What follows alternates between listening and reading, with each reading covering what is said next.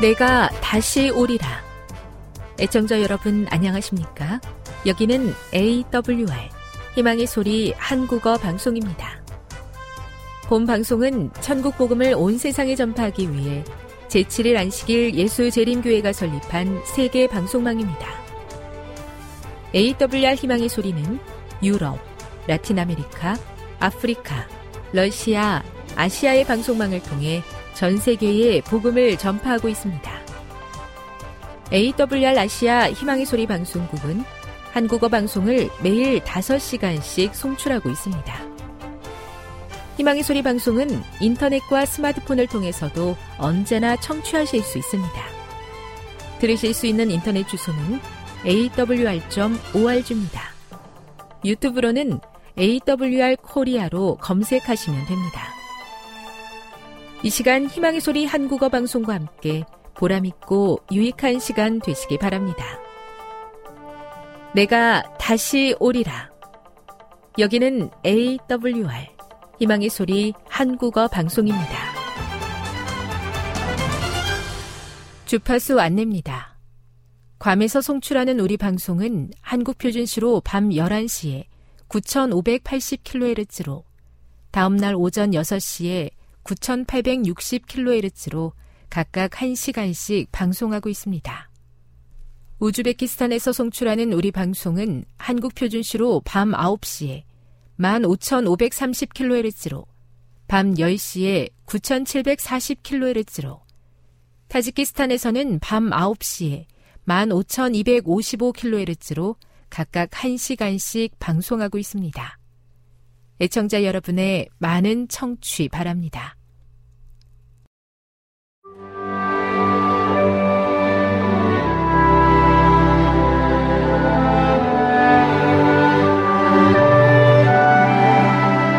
읽어주는 교과 여섯째 날 11월 18일 금요일 더 깊은 연구를 위해 로마인들은 그리스도인들의 부활에 대한 믿음을 잘 알고 있었고 그래서 그 믿음을 짓밟고 조롱하기 위해 할 수 있는 모든 일을 했다. 심지어 그들을 사형시킨 후 땅에 묻지 않고 시체가 썩을 때까지 기다렸다가 불에 태워 강에 뿌리기까지 했다. 하지만 예수님을 죽음에서부터 다시 살려내신 능력의 하나님께서는 우리의 몸이 어떤 상태에 있든지 상관없이 우리를 다시 살려낼 수 있으시다. 만일 하나님께서 온 우주를 창조하시고 붙드시고 계신다면 그분께서는 분명 살아있는 자들을 변화시키실 수 있을 뿐만 아니라 죽은 자들 또한 살려내실 것이다. 이와 같이 예수 안에서 자는 자들도 하나님이 저와 함께 데리고 오시리라고 바울은 기록하였다. 많은 사람들이 이 성경절을 자는 자들이 그리스도와 함께 하늘에서 올 것이라고 해석하나 바울은 그리스도께서 죽음에서 부활하신 것처럼 하나님께서 자는 성도들을 그들의 무덤에서 불러내어 그리스도와 함께 하늘로 데려가시리라는 것을 의미하였다. 이것은 데살로니가 교회뿐 아니라 어느 곳에 있든지 모든 그리스도인들에게 얼마나 귀한 위안이며 영광스러운 희망인가. 사도행적 259. 핵심적인 토의를 위해 1. 누군가는 이렇게 이야기한다. 죽음은 당신을 완전히 파괴해버린다. 흔적도 없이 파괴된다는 것은 삶의 의미를 상실하게 만든다. 그렇다면 이와 같은 허무한 삶 가운데 우리에게 남겨진 소망은 무엇인가? 2. 온전함에 이르기까지 자라야 한다는 사실과 우리가 예수님의 재림의 때에야 비로소 썩지 않을 무죄한 본성을 받게 될 수 있다는 사실을 어떻게 조화시킬 수 있는가? 3. 고린도전서 15장 12에서 19절을 읽어보라. 이 말씀에서 죽은 자가 예수님과 하늘에 있는 것이 아니라 잠들어 있다는 것을 보여주는 어떤 강력한 증거를 찾을 수 있는가? 만일 죽은 의인들이 지금 예수님과 하늘에 있다면 이 말씀을 도대체 어떻게 이해해야 하는가? 지금까지 읽어주는 교과였습니다. 본 방송은 AWR 희망의 소리 방송국에서 제작되었습니다.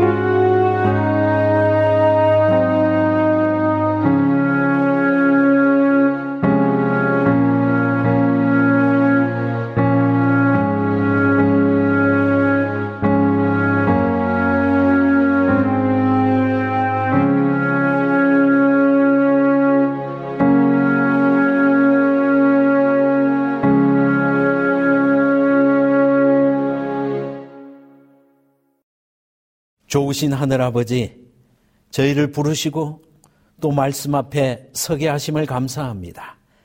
저희가 하늘의 것을 구하기 위하여 하나님의 임재 앞에 왔습니다. 거룩한 영이시여 가까이서 행하시고 우리를 만나 주시옵소서. 이 예배를 통하여 하늘의 능력을 체험할 수 있도록, 능력 있는 예배가 될 수 있도록 은혜로 동행해 주시옵소서. 이 예배를 가능케 하시는 예수 그리스도의 이름으로 기도하옵나이다. 아멘. 교독문 795장 성경. 모든 성경은 하나님의 감동으로 된 것으로 교훈과 책망과 바르게 함과 의로 교육하기에 유익하니, 이는 하나님의 사람으로 온전하게 하며 모든 선한 일을 행할 능력을 갖추게 하려 함이라. 먼저 알 것은 성경의 모든 예언은 사사로이 풀 것이 아니니, 예언은 언제든지 사람의 뜻으로 낸 것이 아니요 오직 성령의 감동하심을 받은 사람들이 하나님께 받아 말한 것임이라. 하나님의 말씀은 살아있고 활력이 있어 좌우의 날선 어떤 검보다도 예리하여 혼과 영과 및 관절과 골수를 찔러 쪼개기까지 하며 또 마음의 생각과 뜻을 판단하나니, 너희가 성경에서 영생을 얻는 줄 생각하고 성경을 연구하거니와 이 성경이 곧 내게 대하여 증언하는 것이니라.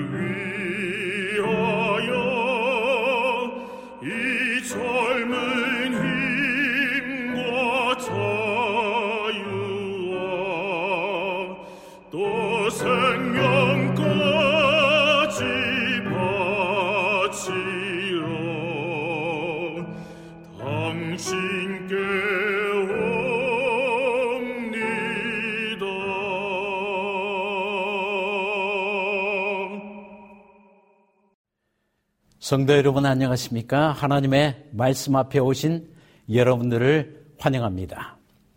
1985년에 참으로 우리가 기억해야 될 만한 숨겨진 이야기 하나가 발생했습니다. 1985년 싱가포르를 떠나서 부산으로 향하던 광명 87호 원양어선이 겪은 이야기입니다. 이 큰 참치잡이 원양어선은 남진아해를 지나고 있었습니다. 그때 참으로 놀라운 일을 보게 되었습니다. 이 태평양 앞바다에 죽음을 직전에 둔 96명의 베트남 난민들이 정말 풍전등화와 같은 잠시 후면 이 거친 파도에 휩쓸려질 만한 그런 위태로운 상태로 떠 있었던 것입니다. 베트남이 공산화되면서 자유를 찾아서 이른바 보트피플이 된 것입니다. 난민이 된 것입니다. 이 곁을 지나던 25번의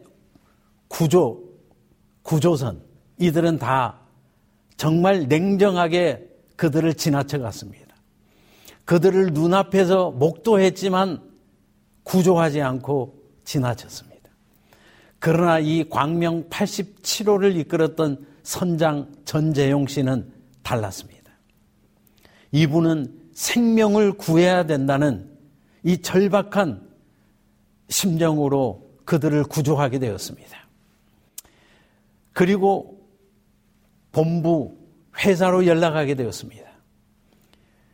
회사에서는 이 전재용 선장에게 급히 명령했습니다. 그들을 버리고 오라는 것이었습니다. 그들을 결코 한국으로 데려올 수 없다는 것입니다. 그러므로 주변의 무인도 같은 섬에 그들을 버리고 귀향하라고 명령했습니다. 전재용 선장은 크게 갈등했습니다.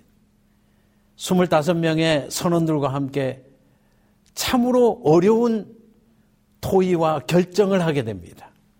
전재용 선장은 마지막으로 결심했습니다. 모든 책임은 내가 질 테니 이들을 살려야 되겠다고 결정하고 이 96명의 생명을 부산으로 데려오게 됩니다. 한국에 도착했을 때 이 선장 앞에 놓여진 것은 안기부의 신문과 취조였습니다. 당신은 국제적인 거액을 받은 브로커가 아닙니까? 누구에게 얼마를 받았습니까? 혹은 당신은 공산당의 앞잡이가 아닙니까? 그 당시 우리나라는 남북이 첨예하게 대립하고 있었습니다. 그러므로 외국에서 쉽게 신분이 확실하지 않은 사람을 데려올 수 없는 그러한 시대였습니다. 그러므로 이 공산권과 연결되지 않을까 하는 큰 의심을 받게 되었습니다. 정말 생명의 위협을 느낄 정도의 아주 집요한 신문이었습니다.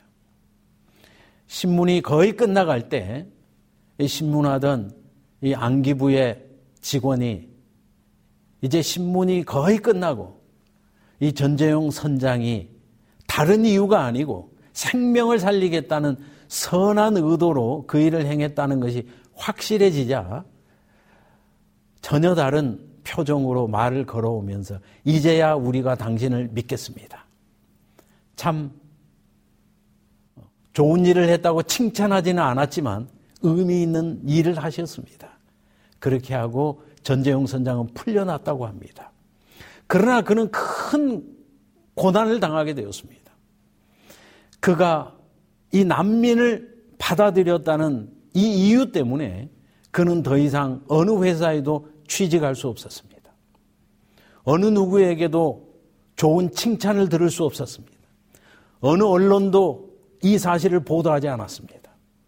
그는 마치 없었던 일처럼, 전혀 모르는 일처럼, 그리고 세상에서 사실은 쫓겨나듯 그는 홀로 통영 앞바다에서 수산물을 개인적으로 사실 재배하며 평생을 숨어서 사는 인생이 되고 말았습니다. 그런가 하면 이 난민들은, 우리나라는 난민을 수용할 수 없었기 때문에 미국과 캐나다와 호주로 다 뿔뿔이 흩어지게 되었습니다. 그리고 한 20여 년이 흘러서 이들은 다시 만나게 되었습니다. 경과는 이런 것입니다. 이 전재용 선장은 더 이상 그들을 찾으려는 노력도 할 수 없는 그러한 상태로 살아갔지만, 난민들, 그 중에서도 특별히 난민 대표인 이 피터 누에는 하루도 빠짐없이 전재용 씨를 찾기 위해서 노력했습니다. 그런데 그 당시는 그렇게 쉽게 사람을 찾을 수 있는 시절이 아니었던 것 같습니다. 그리고 전재용 씨도 거의 숨어 살다시피 했기 때문에 쉽게 찾을 수가 없었습니다. 이 피터 누에는 한국 사람만 만나면 사진을 보여주면서 내가 이 사람을 찾는다고 찾고 찾았습니다. 그러나 쉽게 찾지를 못했습니다. 그러다가 사실 한국에 관심 있는 한 사람의 사실 적극적인 도움으로 이 피터 누에는 한국에 거의 숨어 살다시피 하는 이 전재용 씨를 찾게 됩니다. 한 20여 년 만에 만나게 됩니다. 그리고 그들은 뜨거운 재회를 하고, 이 사실이 미국과 캐나다의 매스컴에 알려지면서 사실 큰 관심과 감동을 받게 되고, 미국에서부터 대서특필이 되고 한국에까지 이 사실이 알려지게 되면서 이 20여 년 가까이 숨겨졌던 비밀, 이 비밀이 한국 매스컴에도 공개되게 되었습니다. 여러분께서 사진으로 보시는 것처럼 이 감동적인 스토리, 이 스토리 때문에 사실 매년 8월 8일 전재용 선장이 사실 이 사람들을 구해주었던 그 구조의 날, 미국과 캐나다에 있는 한국과 베트남 모든 교민들이 모여서 우정의 날 행사를 행하게 됩니다. 참으로 감동적인 이야기입니다. 여기서 우리는 한 가지 질문이 있습니다. 왜 전재용 씨는 자신의 그 선한 구조 행위를 세상에 알리지 않았을까요? 왜 오히려 냉대받는 자신의 삶, 억울한 삶을 세상에 호소하지도 않고 알리지도 않았을까요? 이 비밀, 이것이 나중에 알려졌을 때 세상은 크게 감동하고 세상의 많은 인권상, 특별히 유엔이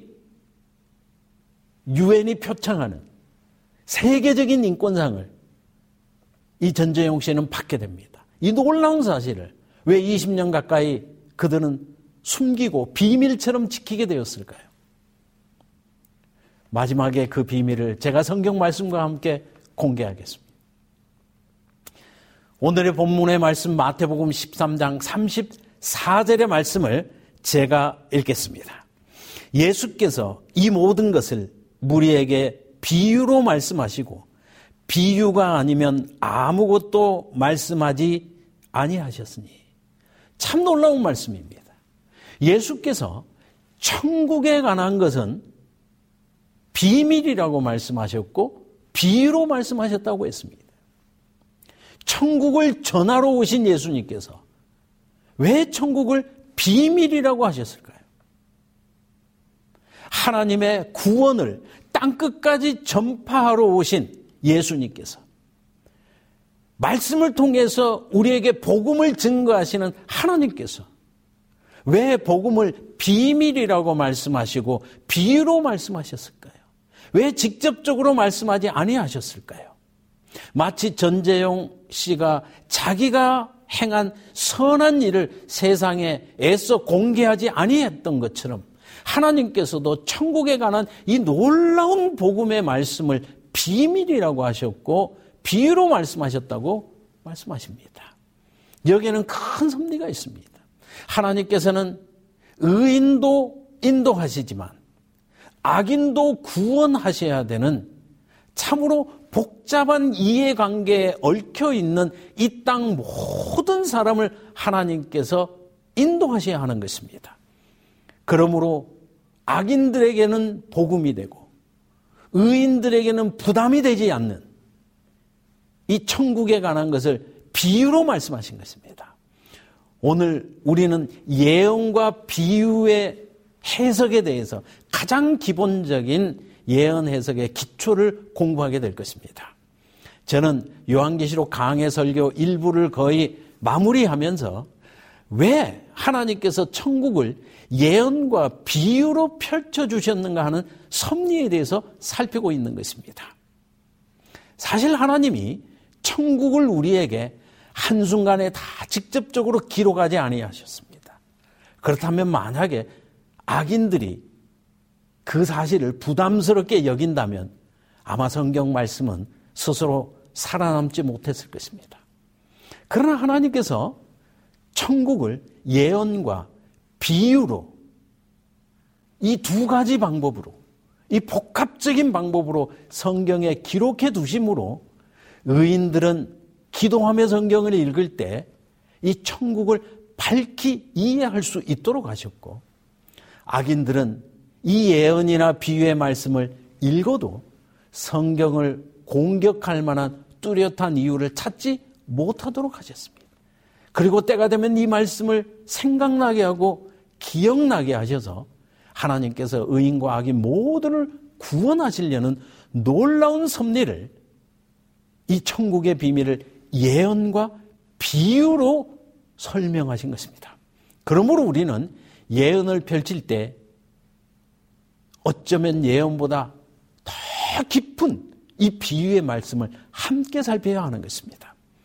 그 예로서 저는 요한복음 10장 1절부터 있는 말씀을 제가 읽겠습니다. 내가 진실로 너희에게 이르노니 문을 통하여 양의 우리에 들어가지 아니하고 다른 데로 넘어가는 자는 절도며 강도요 문으로 들어가는 이는 양의 목자라. 문지기는 그를 위하여 문을 열고 양은 그의 음성을 듣나니 그가 자기 양의 이름을 각각 불러 인도하여 내느니라. 4절입니다. 자기 양을 다 내어놓은 후에 앞서가면 양들이 그의 음성을 아는 고로 따라오되 타인의 음성은 알지 못하는 고로 타인을 따르지 아니하고 도리어 도망하느니라. 일명 선한 목자와 양의 우리에 관한 비유입니다. 이 말씀은 참으로 깊은 의미가 있습니다. 왜냐하면 10장 6절에 보시면 예수께서 이 비유로 그들에게 말씀하셨으나 그들은 그가 하신 말씀이 무엇인지 알지 못하니라. 제자들도 이 말씀을 듣고 이것이 무슨 의미가 있는지를 깨닫지 못했습니다. 제자들도 깨닫지 못한 말씀을 왜 예수님께서 비유로 말씀해 주셨을까요? 놀라운 섭리가 있는 것입니다. 사실 요한은 요한계시록의 계시를 다 본 후에 요한계시록을 기록한 후에 요한복음을 기록했습니다. 그러므로 요한은 하나님께서 펼쳐주신 마지막 계시까지를 다 받은 후에 예수님의 초림을 다시 기록하고 있는 것입니다. 그러므로 우리는 요한계시록과 요한복음의 말씀, 사복음서의 말씀을 함께 펼칠 때에 하나님의 완전한 천국 비밀을 이해할 수 있는 것입니다. 그러므로 제자들은 이 땅에서 예수님께서 비유의 말씀을 주실 때 비유를 100% 다 이해하지 못했습니다. 그러나 요한계시록의 계시가 열렸을 때 그들은 비유도 함께 이해하게 되었습니다. 저는 요한계시록을 펼치는 목사로서 요한계시록을 깊이 연구했습니다. 요한계시록의 빛이 밝아지면 밝아질수록 사복음서에 주어진 비유의 말씀이 얼마나 깊은 천국의 비밀을 담고 있는지를 저는 어렴풋이 더듬어 발견하게 됩니다. 여러분들에게도 요한계시록이 펼쳐질 때에 사복음서의 빛이 환하게 밝혀지는 경험이 이르러 오기를 저는 기도합니다. 그렇다면 이 선한 목자에 관한 비유를 주신 이 배경에 대해서 우리는 조금 살펴볼 필요가 있겠습니다. 언제 예수님께서 이 비유의 말씀을 주셨는가? 요한복음 9장이 그 배경을 우리에게 알려주고 있습니다. 요한복음 9장 3절의 이 말씀을 제가 읽겠습니다. 예수께서 대답하시되 이 사람이나 그 부모의 죄로 인한 것이 아니라 그에게서 하나님이 하시는 일을 나타내고자 하심이라. 때가 아직 낮음에 나를 보내신 이의 일을 우리가 하여야 하리라. 5절입니다. 내가 세상에 있는 동안에는 세상의 빛이로다. 잘 아시는 것처럼 예수님께서 나면서부터 맹인된 이 사람을 안식일에 실로암 목가에서 눈을 씻으라는 명령과 함께 고쳐주셨습니다. 제자들은 의문이 생겼습니다. 이 사람이 이렇게 태어난 것이 자기 죄 때문입니까? 조상의 죄 때문입니까? 그러나 예수님께서는 이것도 저것도 아니고 그를 통하여 하나님이 하시는 일을 나타내고자 하심이라 라고 답을 주셨습니다. 그러나 제자들도 이해하지 못했고 바리새인들도 이해하지 못했고 이 모든 사건을 눈으로 직접 보았던 그날 안식일에 예루살렘에 있었던 많은 사람들은 이 사실을 이해하지 못했습니다. 이 날때부터 맹인되었던 이 사람을 고쳐주시면서 예수님께서 선한 목자와 양의 우리에 관한 비유의 말씀을 주셨습니다. 사실 우리 모두는 다 죄 가운데서 태어나서 죄악 가운데서 또 행동하며 죄인으로 살아가고 있습니다. 이 사람은 나면서부터 맹인되었지만 어떤 사람은 나면서부터 포로된 사람도 있고 어떤 사람은 나면서 여자로 태어난 것을 평생 안타까워하며 살아가는 사람도 있고 나면서부터 키가 작은 사람도 있고 나면서부터 약소국가에 태어난 사람도 있습니다. 모든 사람은 나면서부터 다 불완전한 모습으로 죄의 흔적을 가지고 연약성을 가지고 죄의 성향을 가지고 태어나는 것입니다. 그러나 이 가운데 하나님이 섭리가 있다고 말씀하셨습니다. 그 섭리가 무엇입니까? 그 연약함을 통해서 예수님을 만날 수 있다는 것입니다. 제가 또 성경 요한복음 9장 35절 이하의 말씀을 읽겠습니다. 예수께서 그들이 그 사람을 쫓아냈다 하는 말을 들으셨더니 그를 만나사 이르되 내가 인자를 믿느냐? 대답하여 이르되 주여 그가 누구시오니까 내가 믿고자 하나이다. 여러분께서 35절을 눈여겨보십시오. 그가 출교당했다고 성경은 기록하고 있습니다.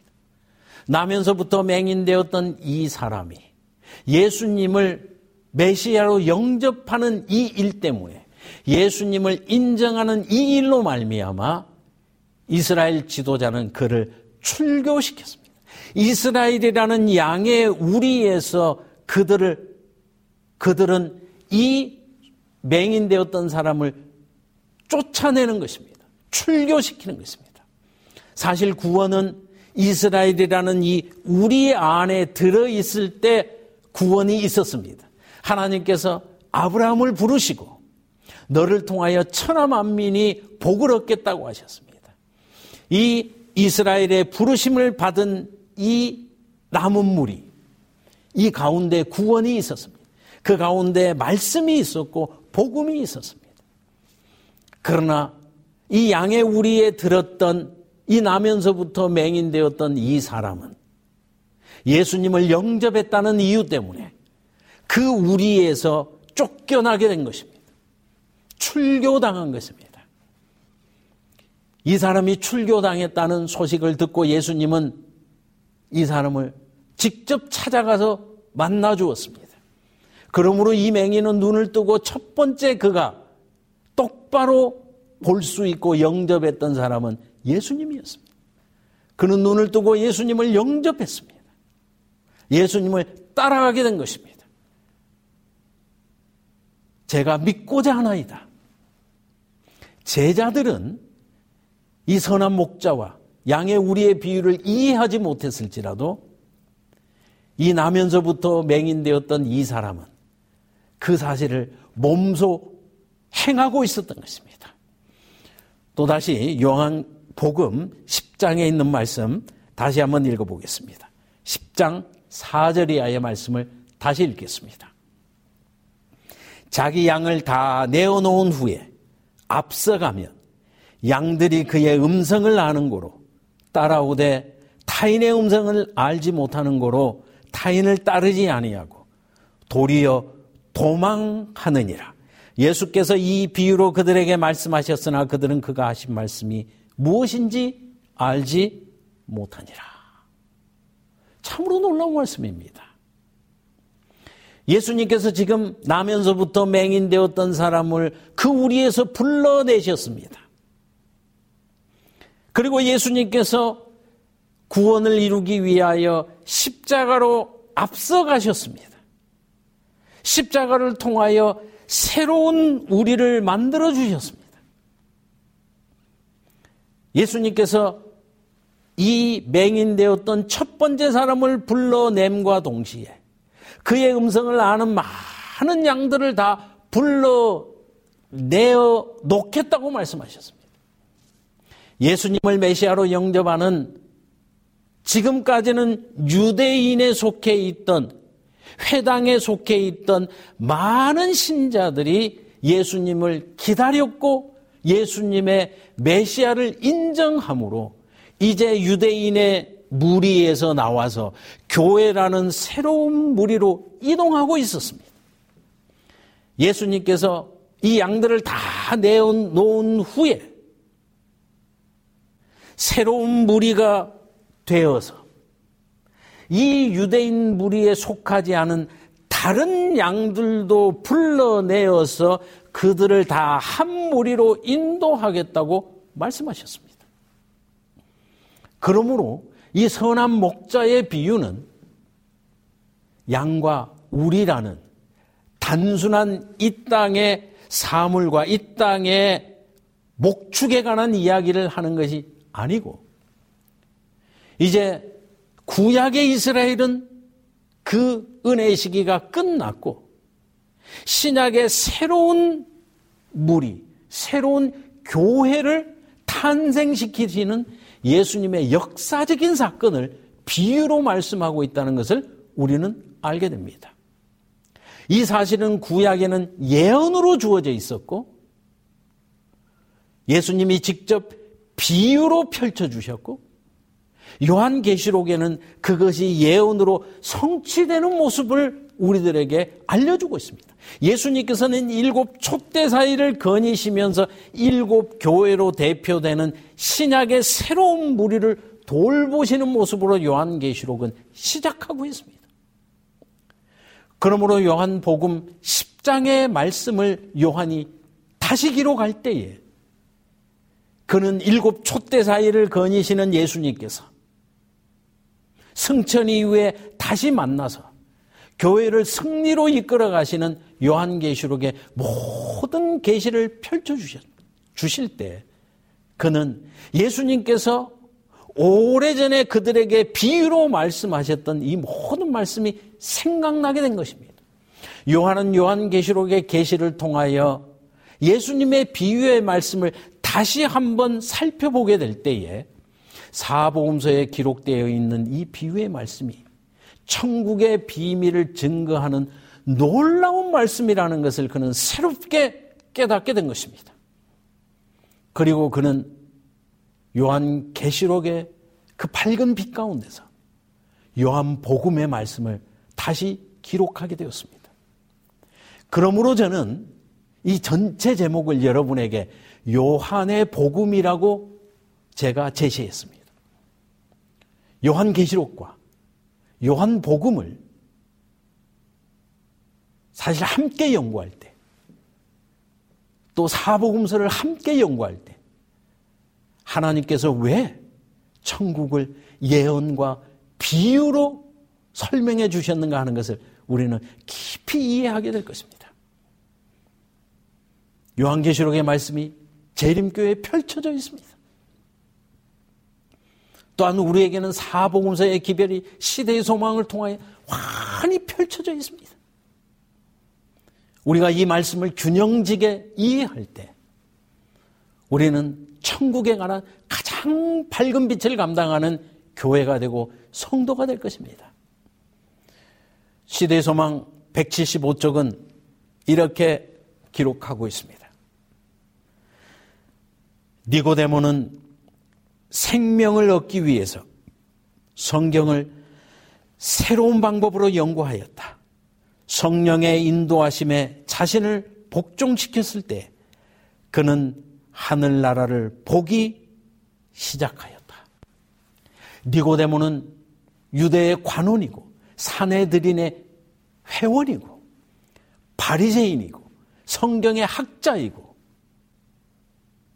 땅의 권력과 땅의 명성을 얻은 사람이었습니다.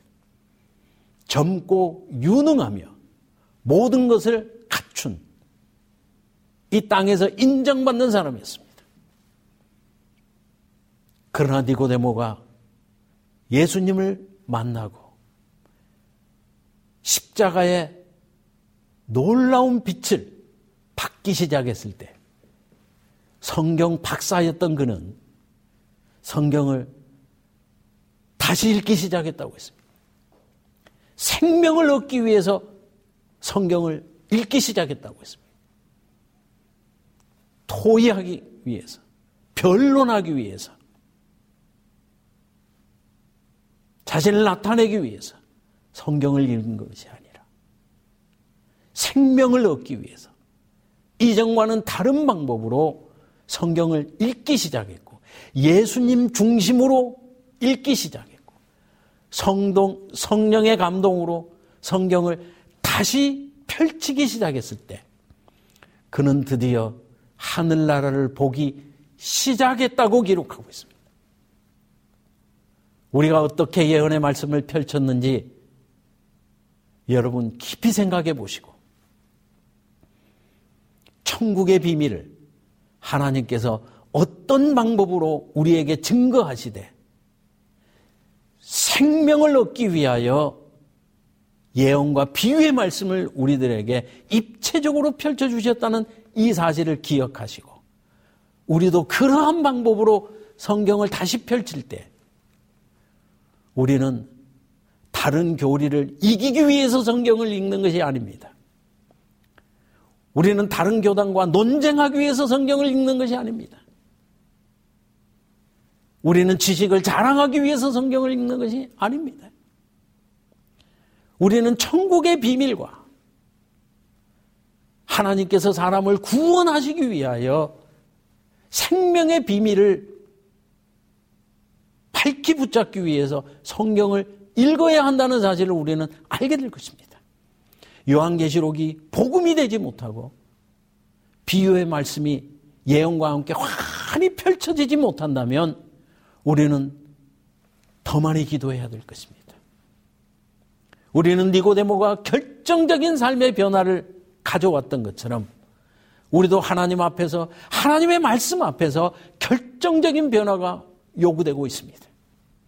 특별히 마지막 때에 우리들에게 도전이 큰 시대를 우리는 살아가고 있습니다. 이때의 예언의 말씀이 우리를 인도하는 이정표가 될지라도 그 이정표 또 다른 측면에 비유의 말씀을 통하여 우리를 인도하시는 하나님의 놀라운 섭리가 펼쳐져 있다는 사실입니다. 이 두 가지의 천국의 비밀, 천국의 빛을 간직할 때 우리는 성공적으로 하늘에 이르게 될 것입니다. 이제 전재용 씨의 이러한 사람을 구원하는, 생명을 구원하는 이 일이 한국의 매스컴에도 환히 밝혀지게 되었습니다. 그래서 한국의 언론사들이 이 전재용 씨를 취재했습니다. 그리고 마지막으로 물었습니다. 선장님, 다시 한번 그때와 같은 상황이 주어진다면 이 망망대해에서 죽어가는 난민을 발견한다면 지금은 어떤 길을 선택하겠습니까? 그들을 외면하시겠습니까? 지금이라도 다시 그들을 구하겠습니까? 전재용 씨는 머뭇거림 없이 즉각적으로 답했습니다. 저는 저에게 어려움이 닥쳐질 것이라는 것을 알지만 지금이라도 저는 생명을 구하는 길을 선택할 것입니다. 제가 모든 것을 잃을지라도 제가 세상에서는 잊혀진 사람이 되고 세상에서는 숨어 사는 사람이 될지라도 저는 그 길을 선택할 것입니다. 참으로 감동적인 이야기입니다. 저는 이 영상을 보면서 눈물을 감출 수가 없었습니다. 생명을 전하는 목사로서 나는 이 전재용 씨처럼 생명을 들여서 이 일에 헌신하고 있는가?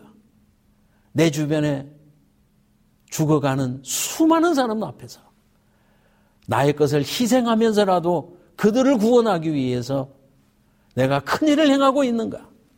이 천국의 비밀을 증거하는 일에 신실한 사람인가? 저는 여러모로 부담과 함께 눈물과 함께 큰 결심을 하게 되었습니다. 하나님께서 저에게 큰 은혜를 주셨습니다.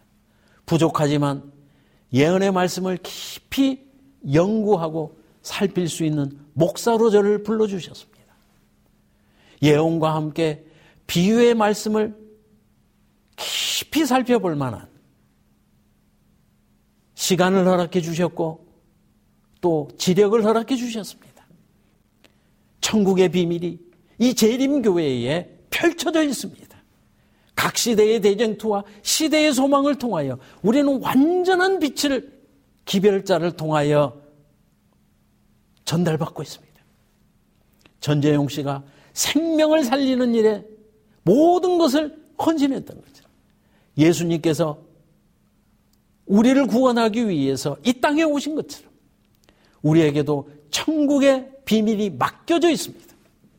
우리 스스로 니고데모처럼 결정적인 삶의 전환을 이루고 말씀 속에서 생명을 찾는 일을 우리는 실패함이 없이 이루어가야 할 것입니다. 그런가 하면 다른 사람을 구원하는 일에 최선을 다해서 복음 전파자가 되어야 할 것입니다. 이 말씀을 듣는 여러분들에게 하나님께서 크게 은혜 주셔서 이 천국의 비밀을 다 받아 감당하는 성도가 되시기를 간절히 바랍니다. 하나님의 은혜가 여러분 모두와 함께 하실 것입니다. 감사합니다.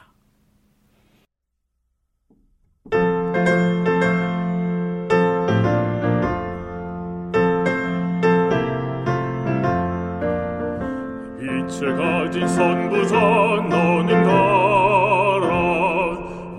어두운 그늘 세상에 주의 말씀 전하러 너는 가라. 복음의 빛 비추라. 생명의 빛 비추라. 복음의 빛 비추라. 죄로 눈 빛을 가진 선구자 주님 함께 하시니 너는 가라. 주님의 일 행하라. 주의 자비 전하러 너는 가라. 복음의 빛 비추라. 생명의 빛 비추라.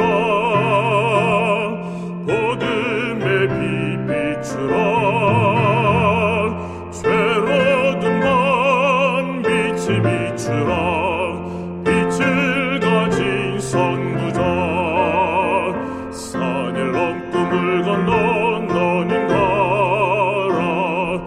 주 명령에 따라서 주의 복음 전하러 너는 가라.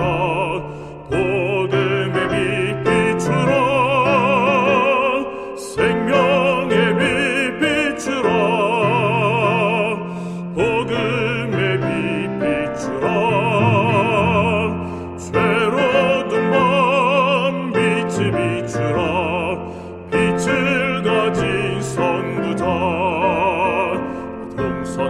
어디나 너는 가라. 그 말씀을 전하라. 마음이 어두운 자에게 너는 가라. 복음의 빛 비추라. 생명의 빛 비추라. 복음의 빛 비추라. 죄로 주라. 빛을 가진 선구자.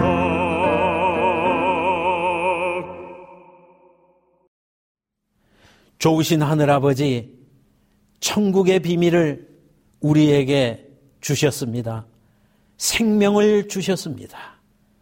기별자로서 사명을 주셨습니다. 간구하오니 능력을 더해 주시고 지혜를 더해 주시옵소서. 이제 말씀 위에 뜻을 세우는 주의 백성들에게 예수 그리스도의 이름으로 간구하오니 하나님의 크신 사랑과 예수 그리스도의 다함없는 은혜와 성령 하나님의 감동 감화하심이 이제로부터 영원히 함께할 지어다. 아멘.